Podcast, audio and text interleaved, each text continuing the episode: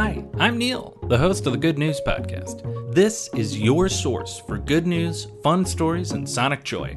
All of this goodness is coming to you from beautiful Chicago, Illinois. For today's good news, I have two stories of people and groups helping shelter dogs.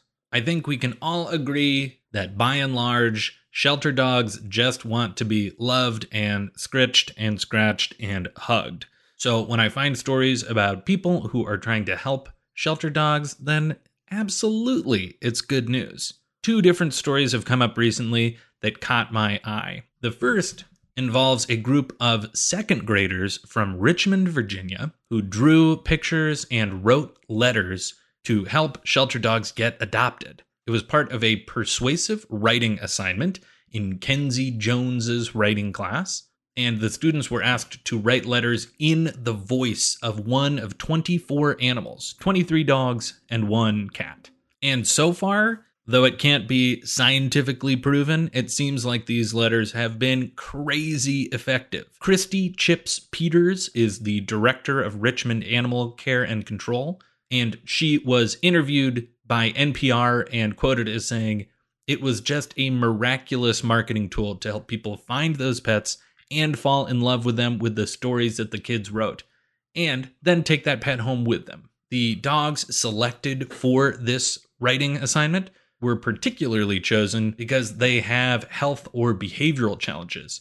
And usually these dogs are just kind of skipped by people going through the shelter. Of the dogs that had letters written for them, only four still need to be adopted Pebble, Yosemite, Cody, and I'll Tumble for you.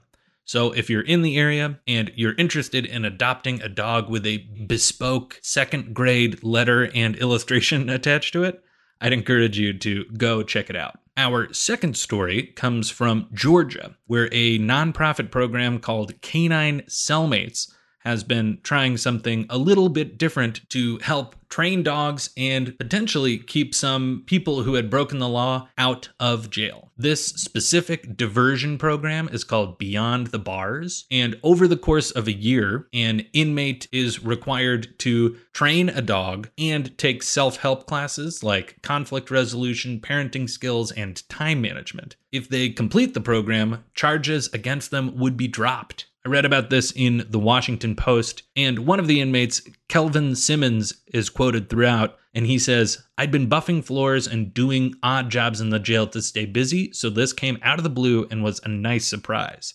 I've always loved dogs, and here was a chance to make a difference. When I found it was for real, I definitely wanted to do it.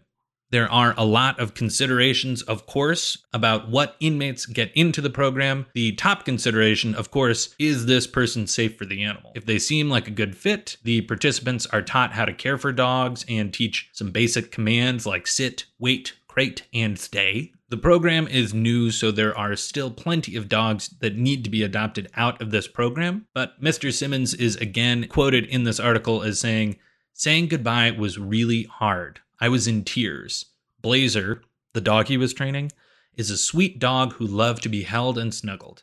I told him that he was going to a good home and that he was a lucky dog, and he seemed good with that. This has changed my life. I've been to prison a couple of times.